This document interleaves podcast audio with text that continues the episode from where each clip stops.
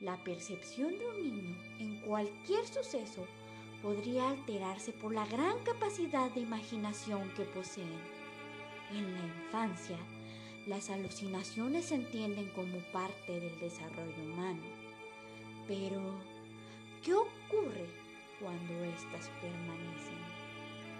A continuación, umbría de la casa. Cuando niñas, mi madre trabajaba por las tardes.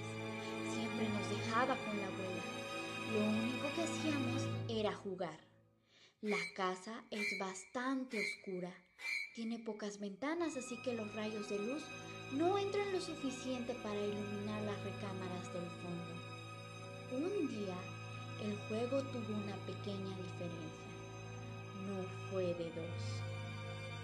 Donde estábamos, había un espejo muy grande. Se podía observar toda la recámara a través de él. Mientras cepillaba el cabello de mi hermana, la sombra de un hombre alto y muy delgado se vio reflejado en aquel espejo. Estaba parado justo en la puerta de la recámara plasmado en el apacho. Cuando lo vi, me asusté mucho y con una voz tímida dije, Mira, hay alguien ahí. Ella volteó y la sombra seguía inerte.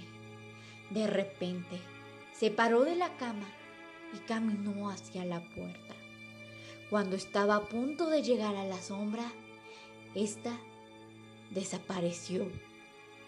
Después de eso, la miré extrañada y le dije, ¿No tienes miedo? Ella respondió, No, siempre me viene a cuidar cuando me dejan sola aquí. No se dijo nada más. Lo olvidamos por un largo tiempo.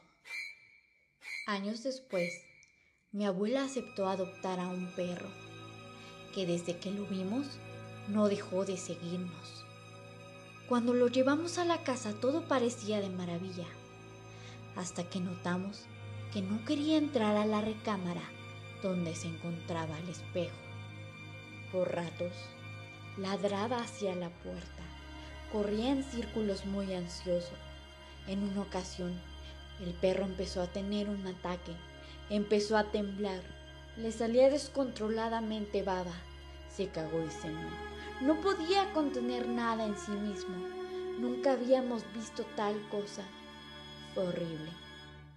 Recurrimos rápido a un veterinario. Fue diagnosticado epiléptico. El veterinario dijo que no nos preocupáramos, que iba a estar bien, solo que debíamos procurar que no se alterara.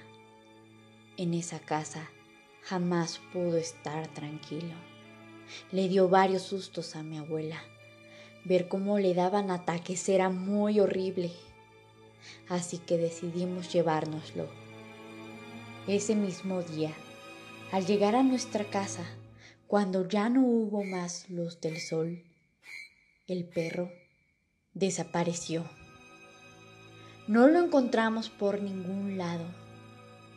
Lo buscamos en cada rincón de la casa, hasta que mi hermana llegó a su recámara. Se quedó parada en la puerta un largo rato. La vi y le pregunté, ¿qué haces?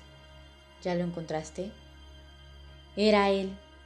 Era la sombra del hombre alto y delgado de años atrás.